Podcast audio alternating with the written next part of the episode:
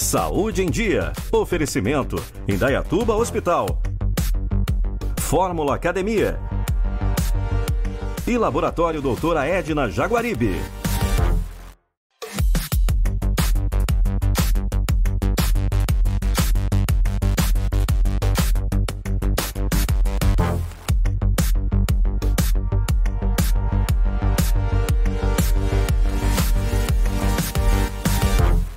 Está começando mais um Saúde em Dia. Hoje eu recebo o meu amigo Dr. Rodolfo Valdemarim, cirurgião plástico, que vai levar um conteúdo muito interessante a todos aí em casa.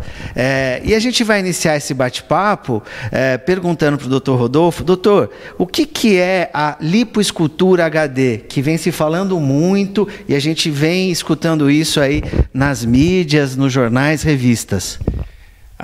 Primeira, primeiro lugar, eu queria agradecer a, é, a, entrevista e vamos bater um papo, né, Eduardo? Como sem, sem, muito, sem muito especificar as coisas, sem ter muita coisa técnica, né? Mas vamos lá. A lipo HD nada mais é do que uma lipoaspiração, tá? Em alta definição. HD significa high definition, né? É uma lipoaspiração que não a gente não utiliza para todo tipo de paciente, né? Tem alguma especificidade para a gente poder utilizá-la, mas geralmente a gente consegue dar uma definição melhor no abdômen, né? Através, tecnicamente falando, através de superficializar um pouquinho mais a cânula e definir mais a musculatura abdominal. Ela é mais indicada para pacientes mais atléticos, né? Onde tem aquela, aquela gordurinha que não sai, que é malha, malha, malha e fica e incomoda. Então ela vem para complementar o procedimento. É óbvio que não adianta a gente pegar aquela paciente mais cheinha, né, onde ela sedentária, que não faz nenhum tipo de, nenhum tipo de atividade, a gente não vai conseguir uma definição muscular. Né? Mas no, no, no paciente bem indicado, é uma lipoaspiração que hoje está bem alta e é bem legal. Interessante. Então você que já treina, já tem um, um certo grau aí de rotina é, e tem uma dificuldade numa definição do abdômen sarado, tá aí uma dica boa do Dr. Rodolfo para deixar o abdômen impecável.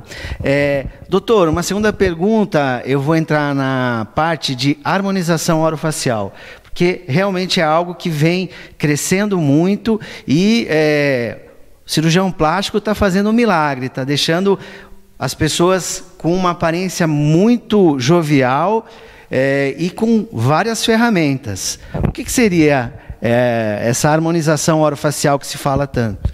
Pois é, a harmonização hoje é, é, a, é a pauta do momento, né?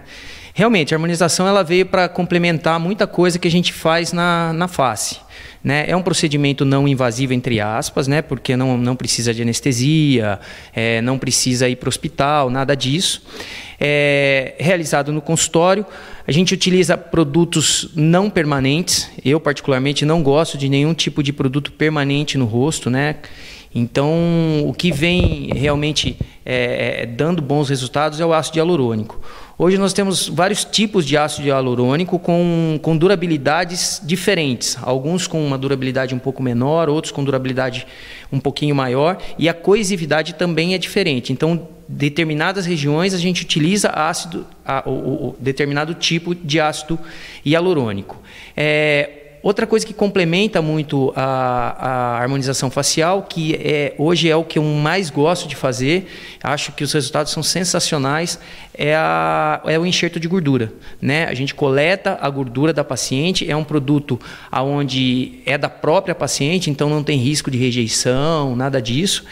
E ele tem uma durabilidade eterna, né? porque a, a, a gordura ela vai integrar à paciente, né, ao corpo da paciente. E hoje tem, muito, tem se falado muito que a gordura também tem as células tronco e tudo mais.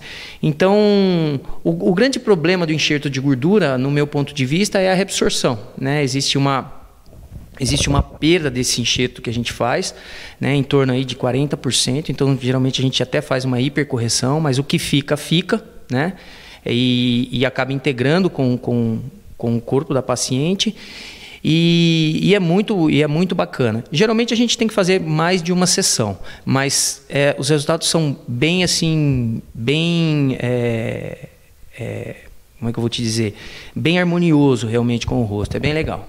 E anestesia local, feito no consultório, vai embora na, na sequência do procedimento e se trabalha muito boca, região malar, que é essa região da maçã do rosto, que é popularmente conhecido, né, nariz, a questão da toxínica botulínica, que é o botox, também, né, que é, exatamente. É, eu até nem falei do Botox, a gente acabou falando do ácido hialurônico, mas o Botox também complementa tudo isso.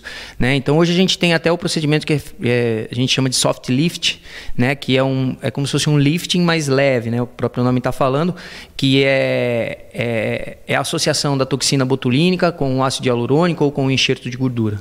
Então, isso vem complementar a jovialidade do rosto. É, realmente é uma transformação. Você olhar o antes e o depois. Já tive a oportunidade de ver alguns casos que realmente é fantástico. É, doutor, um tema que está muito em pauta recente, e até agora que você chegou do Congresso Brasileiro de Cirurgia Plástica, se falou muito isso, em relação às próteses de mama da empresa Allergan relacionado ao risco de linfoma ou esses 573 casos de linfoma relatados no mundo, que é uma prótese específica. Eu queria que o senhor colocasse alguma coisa sobre isso. É, na verdade, eu acho que assim todo mundo que tem prótese não, não precisa ficar em pânico. Né? Até a Sociedade Brasileira de Cirurgia Plástica, a Sociedade de Mastologia, é, até se, se, é, é, se posicionaram em relação a isso.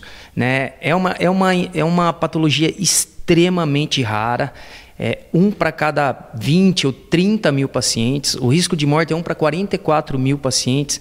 Ou seja, você imagina que a cada que foram colocados em 2019 15 milhões de próteses de mama e tem 573 casos relatados. É muito, muito, muito raro.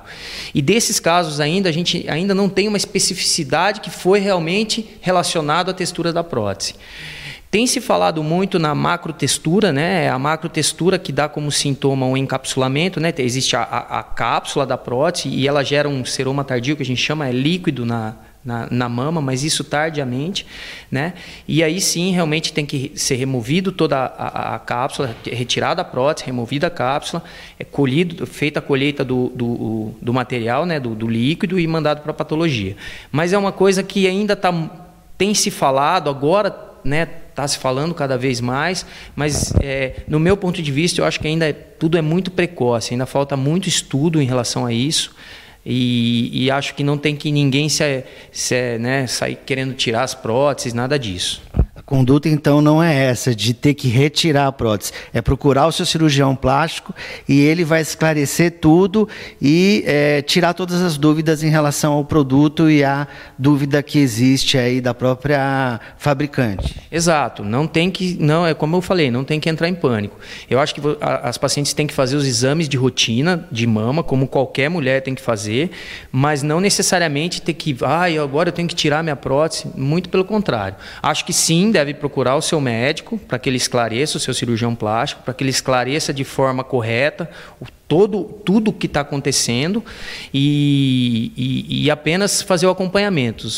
Nada, nada mais que isso. Queria agradecer a presença do Dr. Rodolfo, levou um conteúdo muito bacana, interessante ao público hoje que teve a oportunidade de ter essas, esses esclarecimentos, essas dicas. É, eu é que agradeço, Eduardo, esse bate-papo bem descontraído, acho muito legal isso, informar de uma forma bem descontraída e fico à disposição. Qualquer dúvida, a gente volta a se falar. Com certeza, novos programas virão e a gente vai conversar mais vezes. Saúde em Dia fica por aqui hoje Vai lá na rede social, Instagram, Facebook, WhatsApp, você tem muito conteúdo e pode enviar dúvidas que a gente esclarece. Então a gente fica por aqui e se vê num futuro programa. Tchau!